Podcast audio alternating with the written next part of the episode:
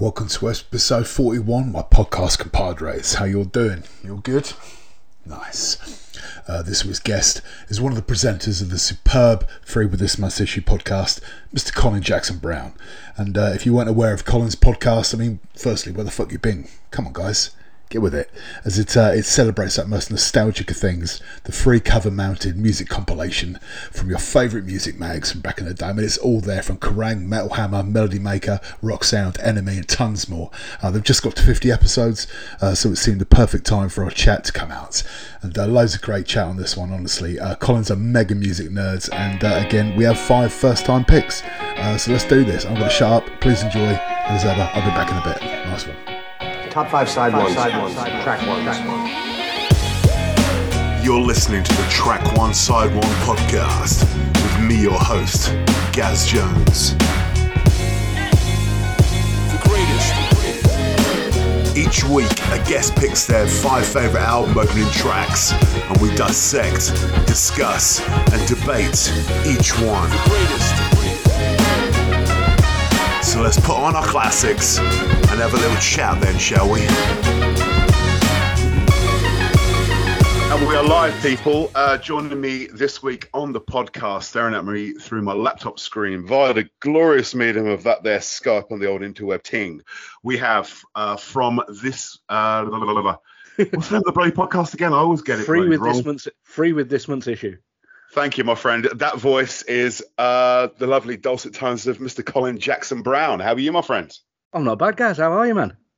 I'm all right. Yeah, I'm all right. Good. Thanks for having me on. Get, um, my absolute pleasure, mate. Why has your podcast got so many bloody words in it? Ian chose the title. It's not my fault. All right. Yeah. I, I, came up with We Dig Music, the other podcast. That's only three mm. words. So. Mm yeah, that's that's more in my wheelhouse, mate. I mean, before we before we crack on with list, I was just wondering how hard was it getting it down to those final five? Really, really difficult getting it down to five. Hmm. And it also made me realise how many albums I love have got a brilliant track too, and then yeah. like a little opening track is like only little instrumental intros with like hmm. Thursday Full Collapse, um, mm. Smashing Pumpkins Melancholy, uh, mm. Human Waste Project E-Lux. Then you've got a weird spoken word bit on some of them, like Smash yeah. by Offspring, yeah, um, yeah. Axis Bold as Love by Jimi Hendrix Experience. Mm. Um, then you've got sometimes there's like a weird experimental type thingy like um, Flood by They Might Be Giants or mm. uh, How Ace Are Buildings by A, where it's got Turn It Up, and then it's Foghorn. Um, yeah. Type O Negative, October Rust and World coming down. They've both got like little jokes at the start, and then it kicks mm-hmm. in. It's like stop. I, I, but then then I thought about it, and it was like, well, I'm guilty of that myself. My my band, Driven Like the Snow, when we put our album out, it's got an instrumental intro before the the full thing kicks in. So I'm part of the problem, but you know, you've got every Bright Eyes record. Um. I love Bright Eyes, but every single Bright Eyes record starts with a deliberately difficult to listen to track because he wanted to put off casual listeners. So it's like on Fevers and Mirrors, you've got like a little kid learning to read and like stumbling over all the words, which mm. is always hard to listen to. Uh, I have yeah. to get the time. yeah. Then when I finally got all them out of the way and was like, narrowing it down, I had a playlist of probably about 20 or 30 tracks. And then it was like, you know, hammering all those off. Mm. Like, you know, got, uh, I nearly had uh, one by Bossk on there off their oh, first. Oh, wow. Yeah. Um, yeah. Uh, Night Does Not Belong to God by Sleep Token was on there for a while. Uh, Never Meant by American Football. Um, oh, yeah. I was tempted to go with um, Sleep's Dope Smoker or uh, Bell Witch's Mirror Reaper because they're both albums that are one song long. One song. Uh, yeah. Uh, Dope, Dope Smoker's 65 minutes and Mirror Reaper is like, I think it's 82 minutes, so it doesn't even fit on a CD. Yeah. but it's amazing. Yes. Uh, but yeah, I got it down to the five in the end. I, I, I went with um, ones that there was you know things to branch off and talk about a bit more. Like you mm. know, um, underneath the stars by the Cure, I was going to go with, but the only real thing to talk about that is that it's a Cure song nobody knows because it's on their most recent record from like 12 years ago now. Yeah, yeah. Uh, it's 99% better than the rest of that album. that's that's the that's what you got. Yeah, that's pretty much it. It's a, it's amazing, but yeah, not that much to talk about other than going, I love the Cure. Mate, I'm all about the stories. Basically, the more you can Exactly. talk, the, the less I have to talk. that's then- what I'd go with. yeah, exactly. Uh, right, let's do it. Let's crack on with the list, mate. Where are we going? What's track Right. number one, mate? Track one is Hunted by a Freak by Mogwai, but specifically the Peel Session version from the Government Commissions album. Uh, it was uh, recorded at uh, Maida Vale Studios for John Peel on the 21st of May 2003. Wow. Uh, yeah, the, the reason I wanted to put this one in there rather than um, the album version on Happy Songs for Happy People, because they're near near enough identical. It's a really straightly played version, but this version's got John Peel at the start saying, "Ladies and gentlemen, Mogwai," which Perfect. yeah, it's what you need. Like most of us our age, we, you know, we grew up in the home tape and his killing music era. And this was, as far as I'm aware, this was the last thing I ever taped off the radio Oh, okay. Um, because this was a session that they recorded live to air. Yeah. oh, so yeah. they were actually there recording at the time when it went out, and I, I remember sitting there with my tape player and my, my radio ready to press play. And then after that, I didn't think I had a tape player other than in the car until I, I bought one recently for the podcast for, uh, you know, ripping old uh, Vox and Smash Hits tapes. But yeah, I, Mogwai are a joint with The Cure as my favourite band ever. okay. and you know I've been I've been a Mogwai fan for like 25 years now, which is terrifying. But the, I wanted to have the, the the Peel version on there because it reminds me of how many you know bands that I got into from listening to to John Peel when I was growing up, yeah, yeah, totally. and uh, you know so many bands that I love that you know did Peel sessions and stuff like that. It was always my ambition when I was a kid to uh, you know to do a Peel session or to meet John Peel, and uh, didn't manage either. But I've done other other cool stuff, so that's okay. But I, I even met, met like one of my best friends, um, Tracy, who's the uh, other host on We Dig Music with me and Ian, um, at a John Peel tribute night on the like first anniversary of his death Oh, where I, I was DJing, and uh, it was a like bring your own CDs and we'll play them kind of thing. And she brought Lemonheads and The Fall. Nice. Which So- Lemonheads album? Uh, it was, I think she brought it to Shame About Ray. Nice. You can't Uh, go wrong. Actually, no, no, she didn't bring it. She was going through my CD box, and it was the uh, different drum. It was, which is on the. It was a rough trade, uh, rough trade shops 25 years box set. but- oh, yeah. Nice. Yeah, she brought the cover. and then yeah, Hmm. went through my CD box and chose that one. Oh, incredible! It's it, it's funny when you're talking about John Peel there. Um, in, in terms of, uh, I mean, I'm I'm 44. How old are you, mate? I'm 40. Yeah, 40. Okay. Yeah. Uh, a mere pup. Um, but it was radio was an essential thing. I mean, religiously every night I would listen to the evening session. Yeah. With Steve Lamacq and Jo Whiley. Yeah. Uh, and obviously John Peel was on. You know, Yeah. after that, um, I I religiously I'd have, uh, you know, a, a stack of blank tapes yeah, um, by my hi-fi, and I'd either record either record like whole shows or I'd do the, the old classic record and pause, yeah, yeah, and uh, you know, and it was it got me into such incredible music, like be, being that age. Yeah. Um, I was, I mean, I was like 18 in 1996, and it was just like it was amazing, just all, all this incredible music. There wasn't the kind of the mainstream fluff that you were hearing during the day. You were hearing stuff like, like you know, like it was like getting exposed to like the Fall, getting exposed to uh, yeah Mogwai, yeah. Dinosaur Um, Junior and stuff like that. yeah, that. Dinosaur Junior, um, you know, uh, Sh- uh, Sugar, Yeah, yeah, um, you know, Pumpkins, all that kind of stuff, and it and, and it was it was so radio was such an important thing, and I, I Yeah, man. I don't think I'm, I, it, it, this is a conversation I've always kind of wanted to have with someone on the podcast about like the, the power that radio had back then. I know there wasn't all these other distractions like YouTube and Spotify Yeah. and all that, that kind of stuff. And it was just like it was just this kind of religious almost thing that so many people did. You all kind of sat around your radio staring at a speaker, you know, um, and, and and listening to this incredible music that you'd never heard before. yeah, And you'd always you, and, and I, I kind of treasure that stuff, that period, yeah, yeah, and so, so so much. you'd got like people who you trusted that were like curating what you Exactly, you know, yeah. listen to, uh, Yeah. partic- particularly Peel and Lamacq. Mm. Uh, not so much Jo Whiley because she just said yes to everything. Uh, True. she, she, she, you know, as, as much as I can't, I can't stand her. She did book Nirvana on the word, so yeah, yeah, that's you know, absolutely that was that was a red letter day for me. You know, yeah.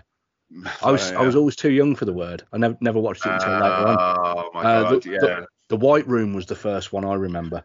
So that White was, Room was good, man. 95, I think. Yeah, yeah. That's where that's where I discovered Smashing Pumpkins. yeah, that's um, where I discovered Rocket from the Crypt. Yes. was on the White Room. Oh, Yeah. The whole the, the whole clip of their their White Room set is still on YouTube, and yeah, there's there's it- quite it's a a lot. of- regular one. That I, yeah, there's like yeah, it was, it was a good show, man. It was a good show. Yeah, definitely. Mm. It was like Jools Holland, but better. Yes, it, it was Jools Holland without him playing boogie woogie piano and and the the utterly Yeah. terrible boring music in between, which he quite often. I I always watch Jools Holland with my finger on the fast forward button, ready to go past. It's like I'm not not into this one. Let's get rid of that one. Yeah. I didn't I didn't even realise that it was kind of still on. It's still a thing. I, I don't watch it as much as I used to. No, but I don't watch it at all now. I, I, I, I stuck it on the other week uh, to watch. I, I watched a bit of Wet Leg's set on there. and it, oh yeah, uh, it was all right. I think they might be a bit better on record than live. yeah, yeah. It's like that. What was the song that that was everywhere last year? Chaise Longue, and Yeah. that was in, in terms of like an opening salvo. Fuck me, what a what a banger! You know, it. I can't remember the last time I heard like an indie banger like that. That would be Yeah. like you'll hear that in in indie clubs for the next twenty years, guaranteed. yeah, definitely. Um, and the album. uh, I've not listened to it all yet. it's in, uh, it's, it's all it's all right. It's all right. That's Chaise Longue is by far the best. It's, song it's on a bit like dry cleaning. I was really, really Yeah, into um, yeah. Stra- Scratch Card Lanyard, and then the album came out, and I was like, eh, I'm bored now. Mm. It's it's yeah. like life, life without buildings, but not as good and way more. Oh mate, life without buildings. oh fuck me. I I, pick, I I picked up one of their albums last year from um a record shop down the road from where I live. I live Yeah. in Stamford. There's there's um there's a village up the road called Oakham. They got Mm. like it's a tiny little village. It's got two awesome record shops, and he had yeah he had an original copy of the Life Without Buildings album. yeah, any other city. it. Yeah. Oh my god. I got I got the uh, the record store day re- reissue um, Mm. about six or seven years ago, um, and yeah, love that album. It's amazing. Oh. What what's your favourite era of Mogwai? Hmm. I mean, I mean, Christ, you know, when was the first album? 90, 97, 97 was the first record. They they Yeah. got singles out from 96 onwards. Mm. Um, but yeah, uh, Young Team was 97. Yeah. The ones I tend to, I think I'm going to have to go for the really early stuff. Young Team um, is Okay. is my favourite because Mm. it's got Mogwai Fear Satan on it and Tracy, which are both amazing. Uh, but I think there is a lot of filler on the album. Um, there's sort of, um, you know, there, there's tracks like Summer Priority Version, which is nowhere near as good as the early version of, of Summer. Um, and then you've got sort of weird interlude type tracks. And then um, I think the Happy Songs for Happy People and Rock Action Mm. um, is more consistent. So I'll probably put those albums on more often than I put uh, Young Team on. But they don't have Mogwai Fear Satan on. True. uh, they- true. They, they played a gig in, I think it was about 2008 at the Royal Albert Hall. Um, and there was a section of that gig um, it was like a, a transition between um, Tracy into uh, Mogwai Fear Satan, and it was one of the pinnacles of all human existence. Amazing. Is see, I'd, I'd have to go for. Uh, I mean, Mr. Beast is my Yeah, favorite Mogwai album. I, it's amazing. yeah, it's it's faultless as far as I'm concerned. I love everything they put out as far Yeah. as um, I wasn't that bothered with Hardcore Will Never Die, but you will. Oh, I really liked it. I really like. Yeah, A lot it, of yeah, people really, really love it. Um, Yeah. I think I got a bit fatigued by them by that point Hmm. because I'd been listening to them for about 20 years at that point. and then uh, Yeah. around about a little bit before that time was the only time I've ever seen them live and not stayed till the end of the gig. Oh, Um, wow. They they played uh, Field Day in London, and um, they were the headline band. It was absolutely chucking it down all day. Oh. And then when they came on stage, they were so quiet, and uh, that's not what you want from Mogwai. no, They're that. supposed to be ridiculously painfully Hell, loud. Yeah, yeah. But um, the the venue where they were playing, um, I think it might have been Victoria Park. Um, they'd had um, some really heavy um, noise complaints from a previous festival, so they had to keep the sound really really low, and it meant that the the crowd were all talking and drowning the fucking band out. yeah. And it was like, not having that. yeah, you can have the Mogwai of all bands. Jesus Christ. I mean, I only for my sins, I only ever saw them once, and that was um, Reading '98. yeah. They were, really good. um, yeah. um, I they were main support on the Friday night on the second stage. I can't remember who headlines the second stage, I, I, I, I saw like half of Ash's set on the main stage, yeah. and then went over to see Mogwai. Mogwai, you know, blew my fucking eardrums out, and then I went back Yeah. to the main stage because uh, Page and Plant were headlining. Yes. You Yeah. know, it was uh, that was a good Reading. That one, really good Reading. that My my first Reading was 2000, uh, and I Hmm. think the first time I saw Mogwai was 2001. Uh, Super Furry Animals were the uh, Animals, that was who they yeah. were on just before. Yeah, that was um, yeah, it was good. I uh, saw Headsman that year as well. Actually. Yeah. And uh, yeah, Rocket from the Crypt was like, oh, it was- yeah, it was an ama- amazing. Like Manson were great that year, and Af- Afghan Whigs Yeah. Symposium. That yeah, yeah, That- Friday main Hmm. stage is like Head Um, Swim, Monster Magnet, yeah. Rocket from the Crypt, Symposium, Afghan Whigs, Deftones, Manson, Ash, and Page and Plant. yeah. It's not and- bad, is it? and then I oh, I'd have been so conflicted because you've got the uh, the Melody Maker stage, the second stage. You've got Yeah. Super Furry Animals, Mogwai, Kenickie, Arab Strap, Yeah, uh, Soundtrack of Our Lives, Delgados. I'd have wanted to see all of them. yeah, yeah. It's it's. I, I know I sound like an old git when I say it, but Reading was better when I was young. it just was. I, I look at I look at the lineup now, and you know, yeah, you know, I, I you know can't what remember playing this year. It- it's Ra- uh, Rage are playing, obviously, that'd be great. But it's, it's not for us though anywhere. Anyway. oh, I know, yeah, but. I'm, I'm, I'm- and I'm cool with that. I'm cool Yeah. with that. You know, um, You you know- Re- Re- Re- Reading Reading is is for you know teenagers and early Yeah, to yeah. mid twenties. Um, and e- even when I when my last Reading was 2001, and I was what 24, 23. Yeah, and even then I, I felt oh, I might be a bit old for this now because there was a lot of kids there. which I, I hadn't been to Reading at that point yet. We we went to Leeds for the first few years. Hmm. I think it was. I think it might have been 2004 was the first time I went to to actual Reading. Yeah. Um, and yeah, Leeds Festival at that point uh, had quite a lot of fires and riots on the last night each year. Yeah, so did Uh, Reading. Yeah, would, well, Leeds Leeds had it so bad that it nearly got cancelled. They they did actually did have to move the venue. Um, wow. Yeah, they they were started off at Temple Newsam Park, yes. and yeah. they got told they weren't allowed to go back there, so moved it to another place that was nowhere near as good because Temple Newsam was at Ace.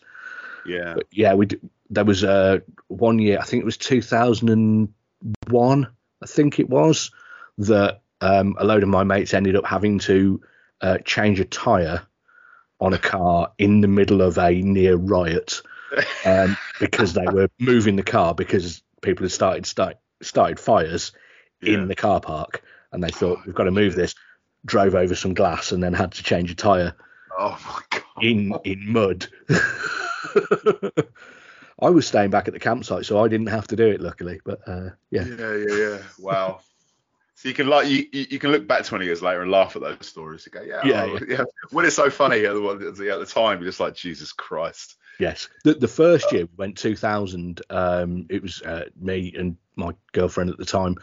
Um, basically, we could hear the fires and explosions and riots going off around the tent that we were in, and decided that if we don't look outside the tent, we'll be fine. And then didn't look out. Got up the next morning, looked outside, and most of the field was burnt. It was like a, a row of toilets that had been melted into the ground that weren't that far away from us because it was our first Yeah, yeah. festival, and we didn't realise it was a bad idea to camp that close to the toilets. you know, schoolboy era. You learn Yeah. You know? yeah, never camp down winds of the toilets at festivals. Absolutely. Uh, track number two, Colin. Track number two is uh, Mew, and uh, Am I Right? No. Which is uh, an interesting title. There, I think they're Danish. Yes. Uh, they're definitely S- Scandinavian. Um, yeah, Mew's uh, Frengers, uh, which is a, a word they made up to mean not quite friends, not quite strangers, uh, was my favourite record of 2003. Um, and it's it, that that's the first year that I can remember having a set top 10 favourite albums, which I've done obsessively ever since then. so Uh, it's, it's well, it, it, it's led to um, the current format of We Dig Music, my my other podcast, Yeah. where we have a different year each month and we each choose ten songs from it and then fight over it between the three of us. um, but yeah, that that year it was between um, Mew's, Frengers, and Postal Service Give Up, and Oh, this sort of narrowly beat it. Um, it's great. This was uh, it came out when I was working in um, the tiniest Virgin megastore in the world uh, in Tamworth, and uh, I hadn't got a clue anything about the band. But it was I, at that point most of the time I used to work in the, the uh, back room processing the new releases, so putting all the price stickers on and putting them in the little security things, and uh, it was the um, the single of Am I Right came out. I was like, no idea what this is. I'll have a listen. And uh, we only had one copy come into the shop, and it did not go out on the shelf. I was going to say, right, uh, you're coming home with me. it's like, put it to one side. That is on my pile. I am buying that on Monday morning as soon as I'm allowed to, which I used to do a lot. nice. I didn't take home much of my wages, but I did No, take, you know, 25% discount. That's uh, that's worth it. exactly. Damn right it is. You know, there are there are, there aren't many perks working in uh, retail. No, I did what I love mean? it though. Oh yeah, yeah. We, you know, know. we, we had the crazy customers, but uh, everyone does. True that. there was a guy called uh, that we call, you know, we got sort of nicknames for them. Uh, there was a guy called, that we used to call Boatman because um, it was uh, at that point they were, it was like pre-internet shopping, so they were trying out this thing because we were a really small store, so they didn't have that much stock in. No. Um, but they had these kiosks where you could basically go in and um, order CDs or DVDs or- to be delivered to kinda- your house. yeah. I, yeah, I kind of remember that in Virgin Megastores. Yeah, and and this guy, this guy that we call Boatman, used to come in pretty much once every month or so, and go to a different member of staff each time and ask for help using this machine. And then he'd get to the end where you have to put the address in, and he'd go, "I haven't got one. I live on a boat." And it was like, uh... and and once you'd spoke to him once, you knew that, but you'd let Yeah. other people talk to him next time. So Yeah, yeah. uh, you could just stand there watching, going, "Here we go. Here's the bit where he says he hasn't got an address." oh, unbelievable. There was also a guy that looked exactly like uh, the dungeon master from uh, Dungeons and Dragons cartoon. Oh my god, Uh, amazing. he he used to come into the shop and buy uh, a. He always used to buy a Disney DVD and whatever the closest thing to porn he could get, like uh, Basic Instinct or, or something like that. wow. Uh, we were a bit scared of him. yeah. No shit. Uh, Blimey.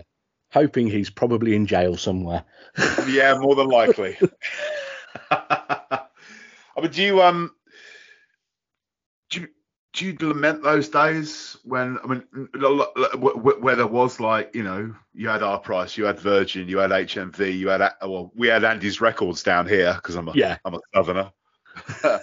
um, and I mean, God, what else was there? You know, Tower Records. Yeah, yeah. Um, you know, go, going to Tower Records on Piccadilly Circus was like a day out. If we ever went to go and see a gig in London at the Astoria, R.I.P. Yeah, you know, yeah. Fuck, fuck Crossrail, bastards. um, uh, quite topical because I think it opened this. It opened yesterday. So Oh, right, did it? Yeah, yeah. Um, Is that part of that that um, Queen line thingy? yeah, Elizabeth, uh, Elizabeth line. I think the purple line. Yeah, the, the off with her headline. Yeah, Uh, you damn straight. I mean, I mean, do you, you know, I mean, whenever we used to go and see a gig in London at the Astoria or wherever, the ballroom or something, you know, we'd always go to Piccadilly Circus first and spend about five hours on Tower Records looking at CDs that cost best part of 20 quid, you know, and then yeah, yeah. ma- maybe come out with like a, a Fat Wreck sampler or an Epitaph sampler because they were like three quid, you know. Punkorama. Yeah, man. you know, um, you know, that was my fucking, you know, 90s punk education. But I mean, do, do you miss those? I mean, I know, I know, I know, I know we have like, you know, little record shops and stuff now. I know, I know that. That's that's all good. We, But we like, do, but You know. we don't have enough of them. The, the internet's uh, got a lot to fucking answer for, you know. Hmm. Um, the internet made everything worse, apart from podcasts. Podcasts are good. Listen to podcasts. Listen oh, to you are doing brilliant. yeah. Hi. Might, might be uh, speaking to the converted already there. Um, but yeah, yeah, yeah, We're all we're all friends in this pretty little club, mate. um, yeah, I, I absolutely miss it. I, I loved working there at the time. I loved, um, you know, we I used to go into um, used to go into Birmingham occasionally because that was like the biggest city nearest to, to Tamworth, and um, we'd like we'd go in. I, I remember like Christmas shopping in the big HMV, just sort of going around and spending ages in there. And um, there was one year when it was my birthday. I think this was when I was about, I think it was my twentieth birthday. I'd saved up enough money from Christmas and my birthday, and I was going to buy a guitar. I was going to buy go and buy a Fender Telecoustic, um, and uh, went into Birmingham, went into Tempest Records, which is one of my favourite sort of independent records shops ever. Uh, it's not there anymore, but one of the guys that ran it runs Ignite in uh, the Oasis Centre, and he's utterly brilliant. nice. Um, but yeah, uh, went into uh, to Tempest and uh, spent all of the money I was going to spend on the guitar on about sixty CDs. Wow. wow. it's Wow. great. I got uh, a couple of annual annual knows by the Trail of Dead records, Oh, uh, a couple of um, the Deep Elm Records emo diaries samplers. Yeah. Uh, yeah, I got absolutely loads. But yeah, uh, um, I talking about the the big sort of London ones. I worked for a while when I was working in um, Virgin Megastore in Tamworth. Yeah. I couldn't get full time hours in there, right. um, so I got a job in a rival music shop in Birmingham, uh, in uh, Music Zone, which lasted for a remember, I remember Music Zone. Fuck. Yeah. Did, didn't that take over from MVC when MVC I went bust? so, that yeah. Music Zone? Yeah. yeah. So I was in Fuck me. I haven't heard that word in a long time. Wow. Well, I was in there one day until our assistant manager from uh, Virgin came in doing some shopping, and I had to serve him. And he was like, "Colin, we're going to have to have a word at the weekend when you're in." I was like, "Oh shit!" So um, because uh, the, I think he wanted me to get sacked, but Right. the actual manager quite liked me, and Mm. you know, I knew what I was talking about when people came in and asked for obscure weird shit Yeah. which other people couldn't do. Um, so they said, look, we can't get you full time hours, but the Oxford Street Virgin Megastore needs someone to go and work in the week for the next couple of months.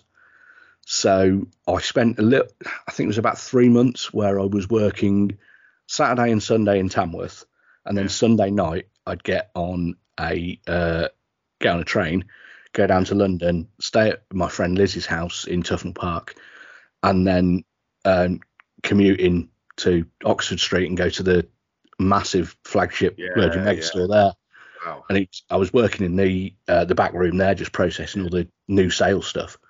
Yeah. Um, and that was great because it was just round the corner from the Astoria.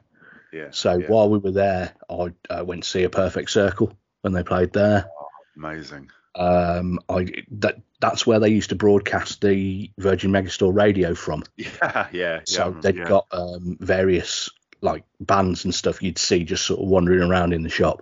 Hmm. Like uh, while we were there, um, I didn't know who they were because I, uh, I I hadn't got into Wu Tang or anything yet. But Method Man and Redman were in the shop one day. Holy shit. One of the guys I was working with went absolutely like white and uh, ran down sort of like to stare at them. Yeah. Uh, and then uh, I ki- nearly killed one of the Chemical Brothers from running down the stairs at the end of the day. They've got this big concrete staircase at the back. Uh, I was running all the way down because I wanted to get on the tube and get home. And he was running up, and I nearly crashed into him. And if I had have done, he'd have gone down this concrete staircase. Um, Holy shit. yeah, luckily I didn't kill him, so uh, no. that was good.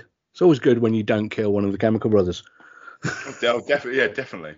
What, what what era would this have been? Like, was this This like? was it was when was the second Perfect Circle record, so it was 2002, I think. Yeah, yeah, yeah, yeah, yeah. 2002. Yeah, yeah. Wow. Oh man. So yeah, if you killed like one of the Chemical Brothers, that was like pre-galvanized. We never got Yeah. galvanized. Yeah, years Oh, before that. Yeah. Oh mate. Wow, I'm, I'm really glad. yeah, I've, um, I've got many good memories attached to that song. So you know, thank, thank you.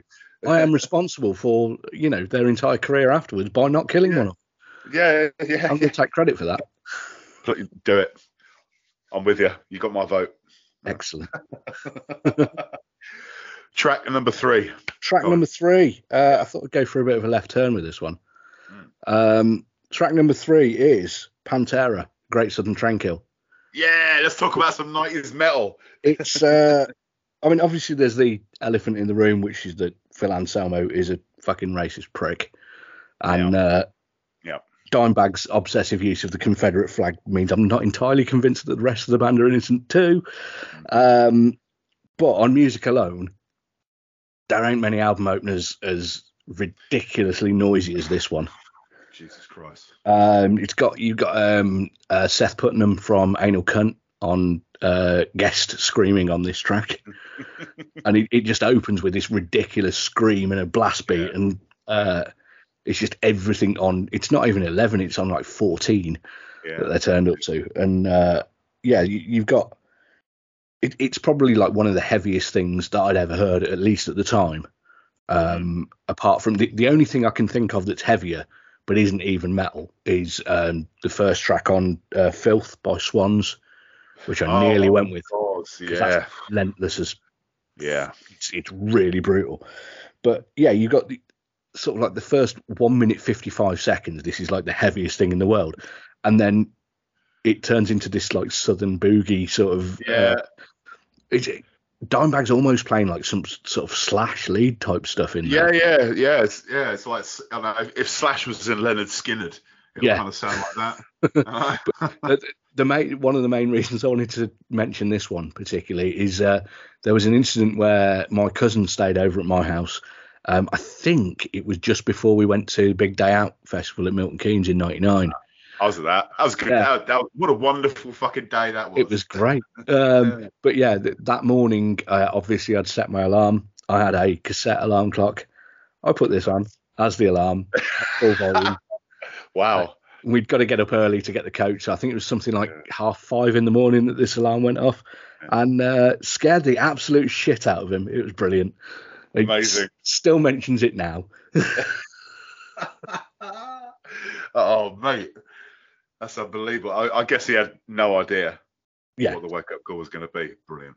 No, we had been listening to the album, so he knew what it was after it started. But you know, when you Yeah. when you wake up, you're not really, you know, quite there. No, it- all. the only thing I can compare it to is, uh, uh, have you ever been to Download Festival and camped at Donington? Yes. Yeah, yeah. So have you been woken up by the planes taking off right over the campsite at about? oh, five- yeah. yeah. I, Yeah. I one one year that I, I've only camped there one year because um, it's localish for us. So Yeah, you will. Yeah, most of our lot sort of drive home and then drive yeah, back yeah, the next day. yeah. Don't blame Get, you. get a shower, sleep in a Yeah, exactly. Proper bed, wonderful. but yeah, the, the the one year that I camped there, I, I remember the first morning being woken up by this plane and just uh, waking up and going, "What the fuck is that?" Yeah, Uh, yeah. uh, yeah, it was a plane taking off over my head. let's talk. Let's talk about um. Let's talk about the Big Day Out Festival. Yeah, That was uh. That was again just like the second stage. Like, that was the first time I saw Queens of the Stone Age. yeah, You know, Yeah, well, I, I, I wanted to get there really early because I knew that Josh Homme's new band was playing, yes. and yeah, I, I was I- I- like, I'd not heard Kyuss yet at that point. I, I got, oh yeah, I got Blues from the Red Sun a, a year or so later. Oh, okay, Um, yeah, and but yeah, they they they were great. I mean, the, the main bands we really wanted to see there were. I mean, Symposium was was a big Yeah. one for us. yeah, Uh, that was great that day. my uh, my li- my little sister came with us, um, and she uh, she met. I think it was. I think it was. Uh, I think it might have been Hagop that she met. Okay, yeah. And um, he Hmm. gave her his empty Tropicana uh, ca- uh, carton, which Yeah. she kept for about five years on her shelf. oh, that's um, unbelievable. Ni- nice connection to one of your previous guests. Yeah, that's it. That's it. That's it. Sh- shout out to Void Check and Ross. I know, I know Ross listens, so hello, Ross. How you doing, Oh, mate? awesome! I loved Symposium. They were so good. Yeah. So glad that they're uh, coming back. I know, right? It's, yeah, it's insane. Um, I mean, I mean, Terrorvision were great that day. Monster Magnet were unbelievable because that was like And Power Trip era. they set yeah, set fire. stage. Yeah, uh, Pitchshifter were brilliant. Yes. Uh, they just released the United Kingdom EP around that time, I Yeah, think. yeah. And yeah, that was great. Um, I, I Uh, think Terrorvision were at number one in the charts at the time with Tequila. yeah, they were. Yeah, So yeah, yeah. the, the I remember they, they, I remember they were. I remember they came out in like Evel Knievel kind of Yes. um, uniforms and stuff. Apparently, they had a massive fight with Queens of the Stone Age backstage. Yes, I remember reading that in Kerrang at the time. Yeah, yeah, Yeah. yeah, yeah.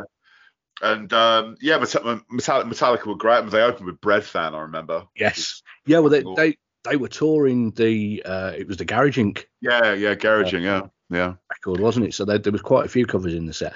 I remember um, we were so for uh, earlier on in the day we were never right up the front for for any of it, but we were in the crowd a bit Yeah. more. And then when Marilyn Manson came on, we moved further back. Hmm. So we were on the sort of side of the bowl. Milton Keynes Bowl is great because if you can go towards the back for the headliners, Yeah, it's amazing. You got loads of people lighting little campfires and stuff. yeah, yeah.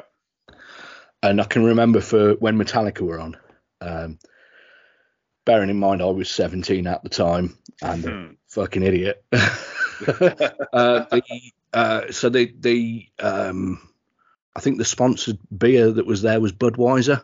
So all of the uh, car- all of the cardboard cups were were Budweiser branded. Um, and I only remember that I don't drink, but I, I only remember that because we were running around collecting these uh, carton uh, these um, cups Yeah. to put on our fire, and running around shout singing "Light Fire with Budweiser" instead of "Fight Fire with Fire" Brilliant. uh, while they were playing that.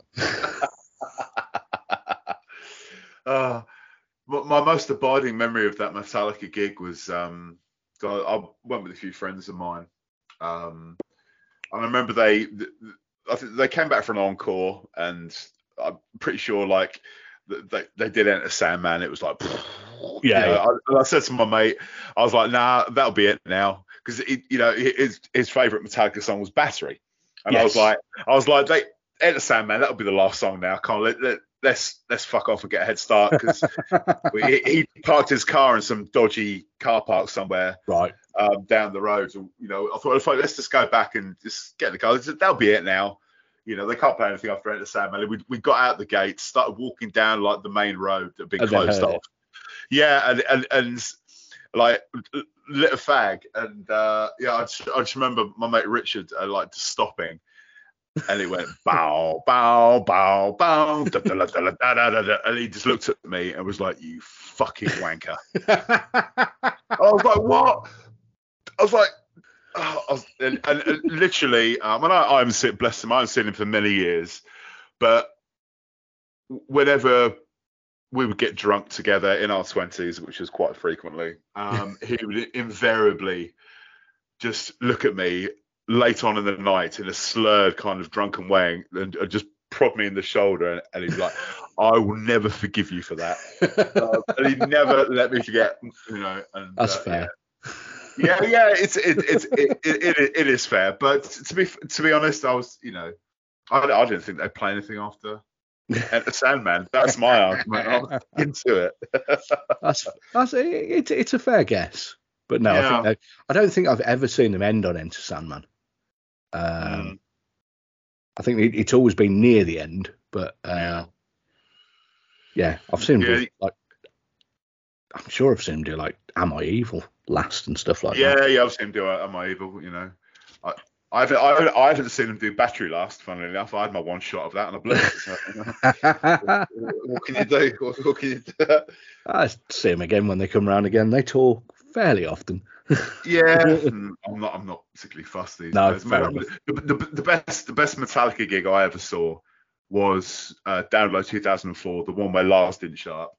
That was amazing. Yes. It was incre- fucking incredible. You know, I, you know, Dave Lombardo comes out. They kick straight in with um with Battery. Yeah. You know, they open with Battery this time.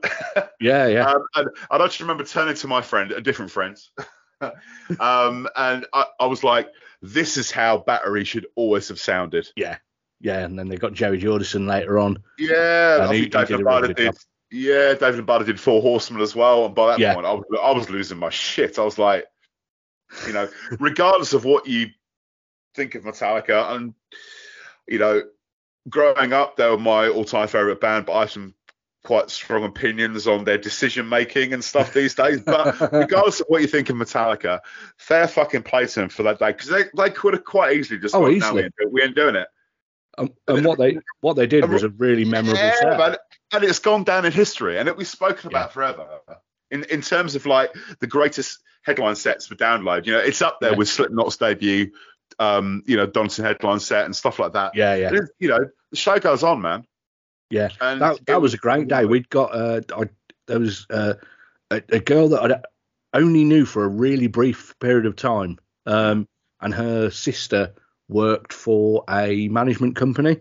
Um, I think it was like uh, the management company that sort of, like managed Queens of the Stone Age, Mm. and had managed to get us um, press passes nice. for for that one day. I only found out the day before that we were going, um, and she'd like phoned me up and was like, "If you can drive us, we can we can get there." So we we got like backstage passes, and uh, it was great because we saw uh, the guy out of Slipknot with the big long nose mask eating Uh-huh. a. He was sitting in the backstage area eating a Ribena ice lolly, you know, like the ones like Calippo's. And he was just Uh-huh. lifting up the bottom bit of his mask and eating it. It was like you're in the backstage bit, dude. You could take your mask off. No one it off. cares. Exactly. Bacon hot summer's day. Yeah, it and then uh, uh, about half an hour after that, in in the same bit of backstage area, I was in there again, and uh, you'd got the the singer out of HIM was sort of standing there, being like, all trying to get people to notice him, Mm. and I ignored him because really don't give a fuck about him because they're just they're, they're shit. they're they're Bon Jovi for teenage goth girls, but um, That's fair. And I'd, I'd still I'd still take Bon Jovi over them. Yeah, so so would I. But yeah, what just after I'd uh, ignored him, Nikki Sixx came over and started talking to me as if he knew me, and I've still not been able to work out who he thought I was.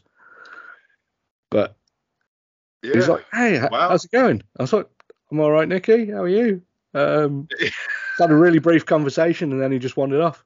And I was like, "Oh, "That was weird." Fucking very strange. Ah, Quite cool. though. cool. Yeah, it's, you know, it's a life memory right there. It's a core memory right The- there. The other cool bit going back to uh, to Pantera.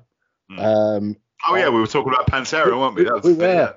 not this song, but um, yeah, when they uh, reinventing the Steel tour, uh, which was their last tour, It uh, was. yeah. when- when they played uh, Wolverhampton Civic Hall in uh, 2000, I think it was, it was 99 or Yeah. 2000. 2000. Um, I was right on the front barrier for the first three songs of the set, third song of the set was Walk, um, which is a fucking weird place to put that in the set because Yeah. I could have ended on that easily. Yeah, yeah. Um, but yeah, halfway through the song, uh, Phil Anselmo threw the microphone at me, and I sang the second half of Walk with Pantera.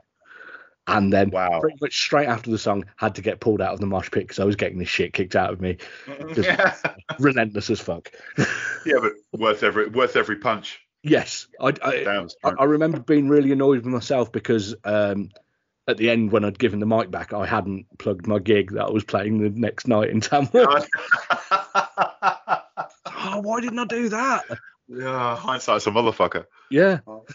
Um, see, I've I've always had a bit of a I don't know a bit of a funny relationship w- with Pantera. I like when I was at um like school, like early early nineties, when I was like full on metal, kind of Yeah. pre pre Britpop, um, and I was I loved Cowboys from Hell. Cowboys from Hell's still my favorite Yeah. Pantera album. Um, if anyone ever says to me, Phil Anselmo's a shit vocalist, I played them Cemetery Gates. Yes, I know Yeah. it was 30 years ago, and I know he can't sing like that now, but you know, for a, for a short period of time, he had a voice like Rob Halford. You know, Yeah. could literally just the, the notes he hits in that song are unbelievable. Uh, but I, I I love Down. I, well, I love the first two Down albums. Yeah, Um, yeah. But it's that it's that whole like you were saying at, at the start, the whole kind of you know can, se- the whole separating art from the artist, Yes. and it's like. It, it, it's funny because obviously it's you know the whole what was it the whole white power salute thing he did with uh, the machine Yeah. Gate head gig a few years ago and obviously it all came up this podcast was going over uh, an issue from maybe late 94 early 95 and the the front cover was Phil Anselmo I'm not a racist Yeah. and it's like it's been going on since yeah. then you know Yeah. and yeah it's it, it, is it is it okay to listen to Pantera I, I don't know I'm I mean- I really mean- fucking inconsistent with stuff like this. The separating the art from the artist thing. I think most people are really inconsistent with it, and that's Yeah. okay. I think I think you've got to just make your own decision at the time what you're going to listen to. You know, I mm. a lot of the time these days I never listen to any Morrissey solo stuff, but I still listen to the Smiths occasionally. you know. oh always yeah always but then you've got um there's people you know you've got you know most people won't listen to um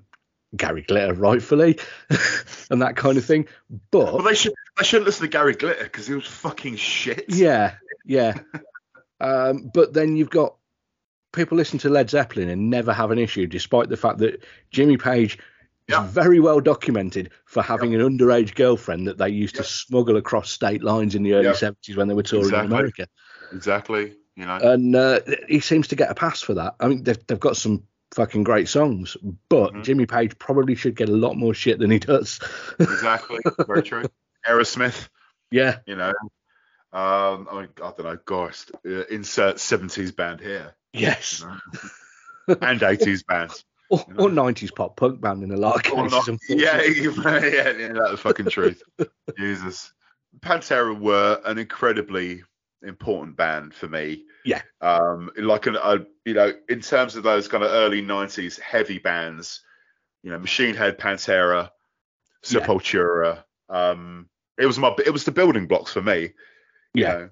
Um, I'd heard Metallica and stuff before then, and Megadeth, but these were the bands I kind of got into at that They were time. taking that- it- that- taking it to another Take- level. Oh, c- complete next level. And at the time, it was the heaviest shit I'd ever heard. yeah, yeah. And uh, uh, then, I mean, for me, uh, I remember about 97 getting into um, Korn. Hmm. Um, in, in was it 90? No, it would have been 96, 97, because it would have been just after Life is Peachy came out. Yeah.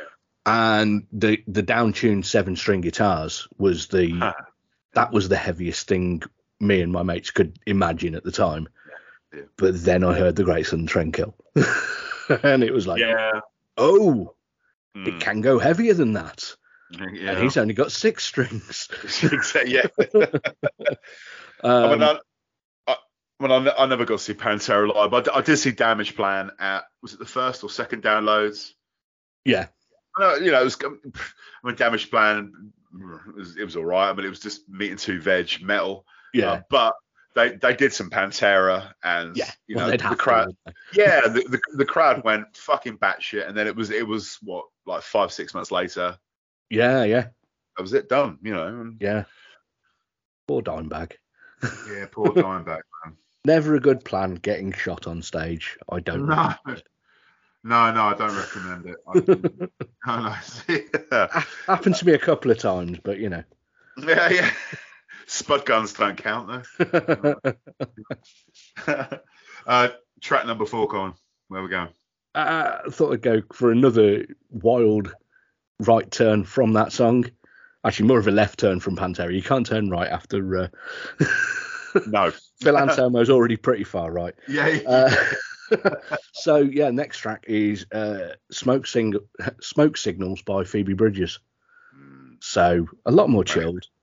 yeah. Um, this I went for this one because it is one of the most beautiful songs I've heard in the last like five years at least, uh, if not longer. Um, lyrically, absolutely amazing. This this is the only song out of all five where I actually care about the lyrics, which is I think that's probably fairly representative of my music listening altogether. Because a lot of the time, despite being a songwriter, I don't give a fuck about lyrics a lot of the time you know, there, there'll be songs that I've been listening to for 20 years that I couldn't tell you what any of the fucking words are.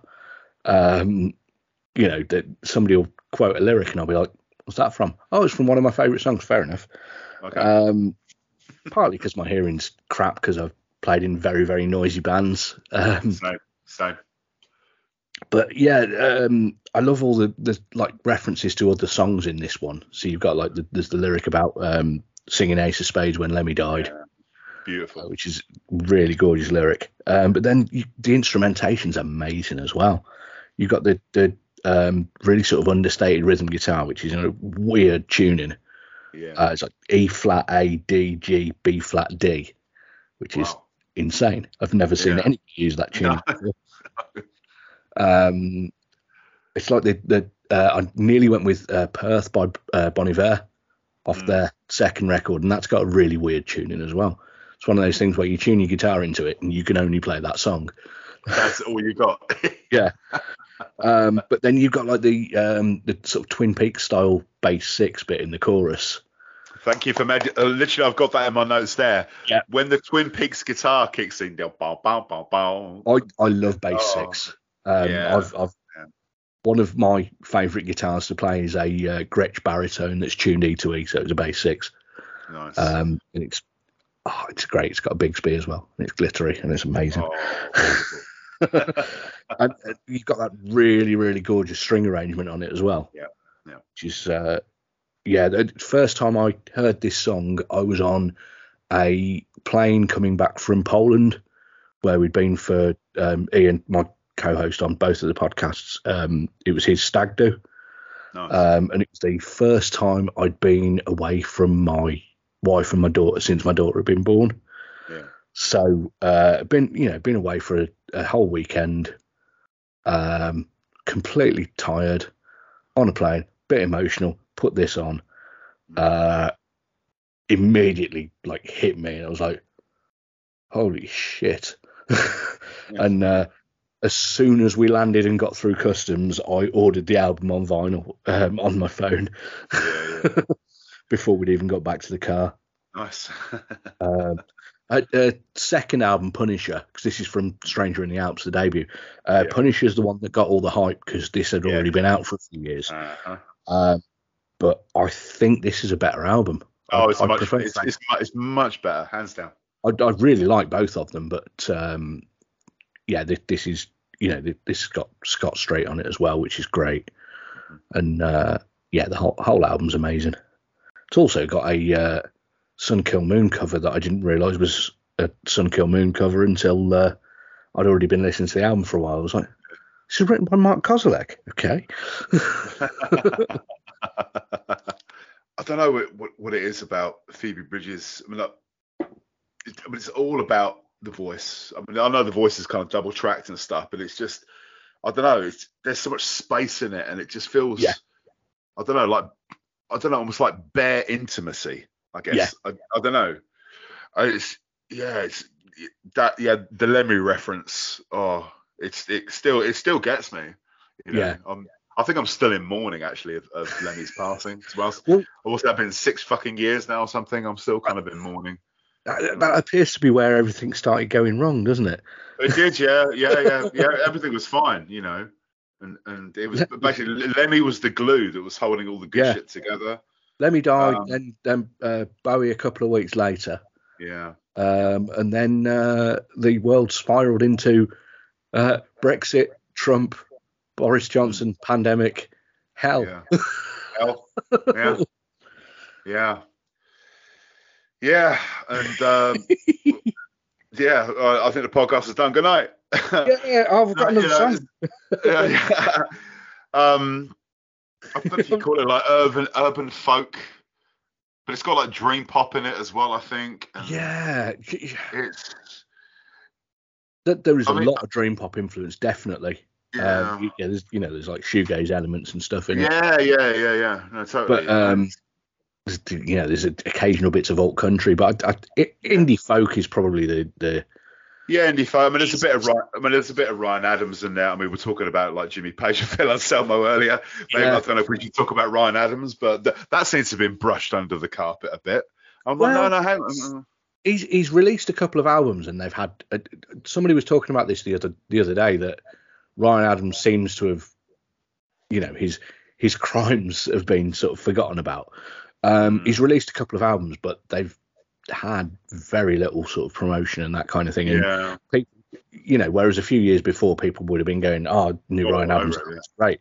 Um, I've not bought any since then. In fact, when I No. bought the Phoebe Bridgers record, I was going to buy. Um, there was a reissue of uh, Love Is Hell on vinyl, Mm, which mm, I nice. loved. Those uh, it was two mini albums, yes. uh, and I thought, no, I'm going to give Phoebe Bridgers the.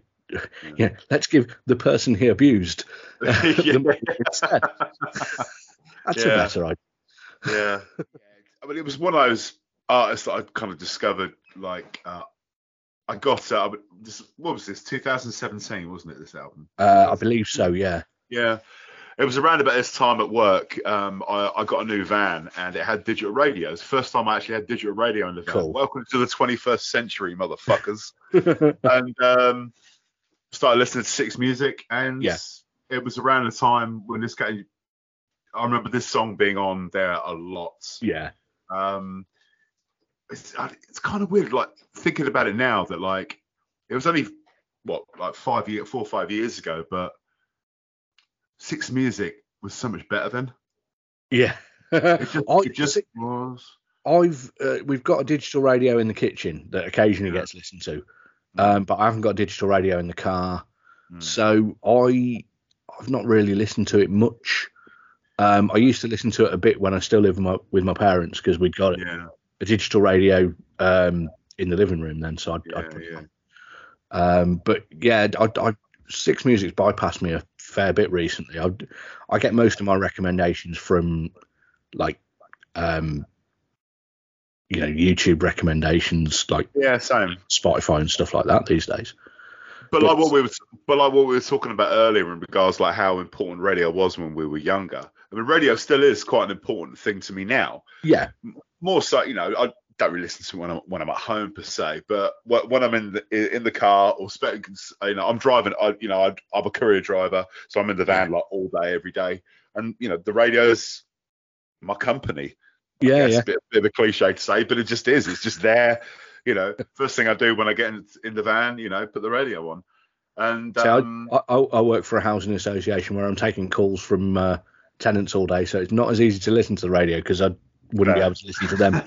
that's fair. Yeah, yeah, yeah. Yeah. I'd prefer it. Well, yeah, yeah. The job gets in the way of the fun, right?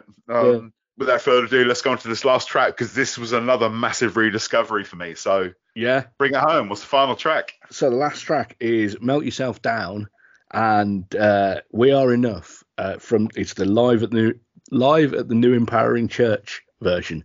Mm, I had had to check whether I was allowed to do a live album because uh, this isn't the opening track on the album, uh, Mm. but it is on the live album. Um, and I particularly wanted to do this because this song is on here because it relates to one of the greatest live moments I have ever experienced.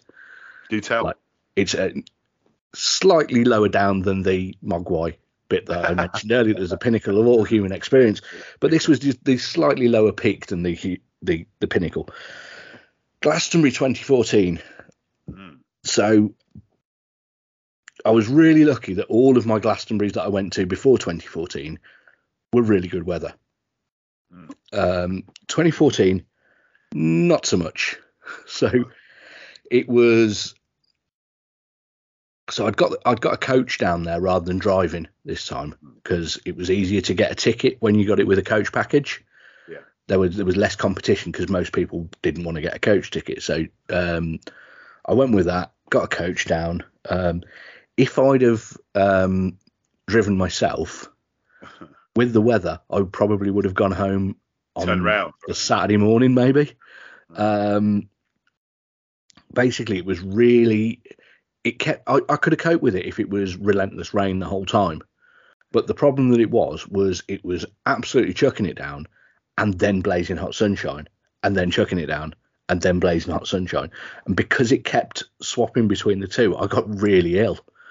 Mm. So I was, you know, wandering around the site sneezing, and uh, you know, I'd got, I'd basically got a really bad cold from it, and uh, I was was not having a particularly good time. But then, um, I went to the the park bit of Glastonbury to watch. Um, so there was uh, John Grant and then Mogwai played really good sets on on the Saturday night, and then there's this um, little venue right up the top of the hill called the Crow's Nest, which um, they have a lot of secret sets there. And what they do is they don't announce anywhere who's playing there, apart from on a little blackboard outside the venue. So each each morning you have to go up, walk all the way up the hill, which is a really steep hill. So you've got to go out of your way to find out, and have a look at the board and see who's playing. And uh, Gruff Rhys from Super Furry Animals was playing straight after Mogwai, and then after um, Gruff Rhys's set, Melt Yourself Down were playing. Now they'd played on, I think they'd played on the West Holts, formerly known as Jazz World stage earlier on. I think they played there on the Friday, but it clashed with someone else that I really wanted to see. But I really wanted to see Melt Yourself Down, so I was really glad that they were playing. Climbed all the way up this hill um, after Mogwai's set. Couldn't get anywhere near the crow's nest while Gruff Rhys was on. So I was like, I'm not going to get to see Melt Yourself Down, am I? So wandered down the hill a bit, went and got something to eat, came back up towards the end of Gruff Rhys's set, and then as soon as he finished, everyone left. Oh, wow. Um, like the the whole um, venue completely emptied out. So I went in and I got right up the front, front row, right in the centre. Amazing. Um, and then it sort of filled up a bit with people behind me, and then uh, yeah, Melt Yourself Down came on and played one of the most exciting sets I have ever seen. Um, so I was like, I'm, like I said, I'm right in the front row in the centre. They come on, start playing this song. So they've got the, the drum and drum bit at the start, and then the, the bass kicks in, and then you've got they've got two saxophone players. They were either side of my head, so I'd got a saxophone by each ear. So there's Amazing. Really crazy stereo effects, and then the singer um, basically just dived over my head, and then I was holding the monitor on stage for them for the like the whole set because it was just utter chaos happening in there, and oh, it was just utterly utterly brilliant. Um, yeah, one of the most exciting live bands I've ever seen. Uh, their new album's really good as well. Um, the, the opening track on it, uh, "Pray for Me, I Don't Fit In," is probably my favourite track of this year so far. Wow. So Okay. uh, yeah. I've I've not listened to their two albums in between actually. Hmm. They've had uh, two other studio albums before this year after the debut and this live record. Um, so I need to go back and check them out. But yeah, the, the new one's great and the, the debut and this this live one are brilliant. Um, but yeah, they're they're sort of like Afro jazz punk. So they've got Yeah. um, the uh, the main guy, one of the sax players, is a guy called Pete Wareham, Yeah. who was in um, Acoustic Ladyland, Yep. who were like jazz punk. Mm. um, or punk. No, more punk jazz than jazz punk. I think the emphasis more on the jazz. Um, you know, it wasn't punk music with bits of jazz. It was jazz, but in a punk style. Um, he's also in uh, Polar Bear, who are sort of um, a bit more straight jazz, less punk. um, but yeah, he he's the main dude, and uh, they basically they- they've got loads of sort of um, influences from stuff like Fela Kuti. And Yeah. uh, oh, oh, you can hear Fela Kuti. I- Yeah. Over virtually all of this album. I, I very nearly went with Zombie by Fela Kuti as one of my five tracks. I'd have been I'd have been fine with that, mate. Save that for another time. I could easily do Yeah, another song. it was, yeah. You, you you'll come come back in season three, mate. We'll do like a track one, side one jazz special. Hell yeah. That, yeah, uh, that, that'll be my absolute absolute pleasure. But yes, I, I think I first heard um this this this band's band combo group. Yeah. whatever. Um, I like y- years ago. I used to be um I um I used to be a chef at Right, a private in, a, in a posh private hospital in um in Cambridge. And we used to have to work every other weekend, and, and it would be like there'd be like one chef in at the weekends. right. The problem is I used to invariably go out and get fucking just obliterated on the Friday night. Literally have maybe an hour's sleep if I was lucky, and then going to work for a 12 hour shift on my own yeah. on a Saturday. Uh, and I used to try and get as much done in the morning because I was still pretty wired from the night before, and I was making coffee and all this. So I get all the all the prep and everything done in the morning, and then I'd do the lunch service for the patients. And then like come like one o'clock, I'd crash out, and I'd basically just go and sit on the couch in the in the, ca- the cafeteria. No one was about, Yeah. and, I'd, and I, I used to listen to Gilles Peterson's Saturday afternoon show yeah. and, and literally just melt into the sofa. And I, I, I'd sort of be like half, like three quarters of asleep, and there'd be like, you know, a speaker, a little like portable radio, digital radio speaker next to me, and I'd basically be like three quarters away asleep, and then he started playing uh, like the the opening track uh, of the sound, which is "Fix My Life." Yes. Yeah. Uh, and and and immediately my eyes just opened. I was like, "What is this? Is this sounds like Fela Kuti? What is this? Yeah, this yeah. is unbelievable. What?" And yeah, like frantically, like like writing like the you know the the name and stuff down on a bit. Of yeah. paper. Yeah. Yeah. uh, yeah, um, it will always remind me of yeah, like Saturday afternoons when hangovers kicking in, and an hour's sleep was a really bad idea, but incredible kind of Afro beat, funk, punk, Yeah. uh, just you know keeping me going for another few hours before I could go home, and it just yeah. always reminds me of that time, and uh, yeah, Brilliant. I love a bit of jazz music. I love jazz music. It's fucking great. Yeah. You, you have to you, you have to put the mileage in with jazz. It's not like I don't know putting on I don't know like a I don't know a, Beatles album or something or where it's just kind of something just so instant. Do you know what I mean? It's Maybe that's a bad yeah, example. you- Maybe you fucking at the Beatles, but you know what I mean though. And like something that's kind of you know instant. I had to force myself because I, I like when I was younger, I'd be I, I'd see these like top 100 album countdown shows on Channel Four and stuff. yeah. And Miles Davis kind of blue, and Sonny Coltrane loved Supreme, but all that kind of stuff was in there, and I was like, um, I need to listen to this stuff because it's obviously yeah. Yeah.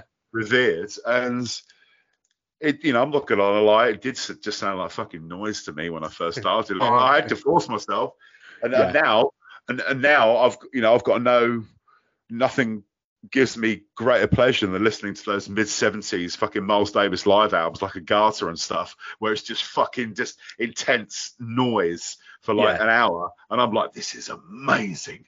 Have you heard uh, Black Unity by uh, Pharoah Sanders? Yeah, oh my God, yes. Amazing oh, album. incredible. That's, that's another one that's one incredible. one track long and about 40 Yeah. minutes. Yeah. Was it Sanders? That was my album last year. The album did with Floating Points. Yes. I don't know if I don't know if you can see that. Um, probably not, but that one. Yeah. yeah, Floating Points with uh, the London Symphony Orchestra. Nothing came close to that for my album last year. It's unbelievable.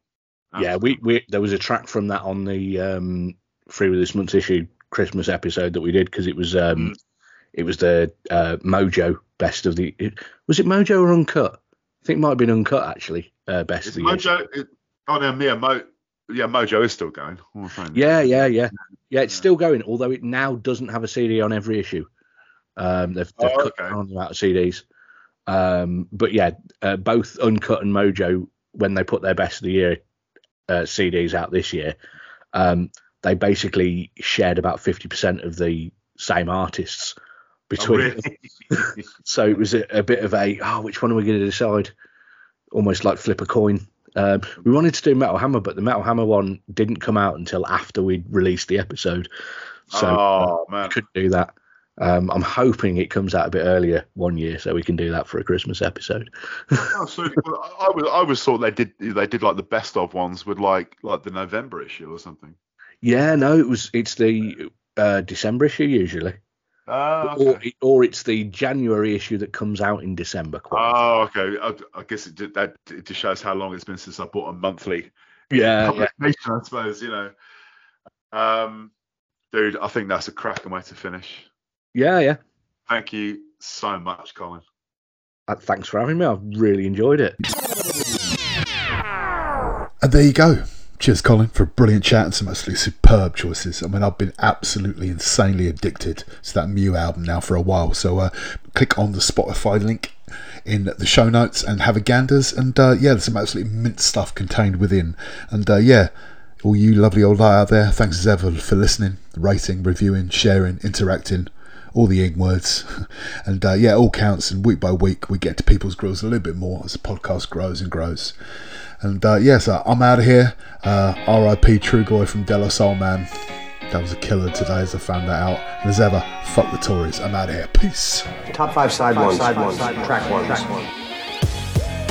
You've been listening to the Track One Side One podcast with me, your host, Gaz Jones. Give us a follow on Instagram and Twitter by searching for Track One Side One podcast to keep fully up to date with all future guests. And there will also be Spotify playlists linked to each episode, so please check all that out. And I'll see you soon.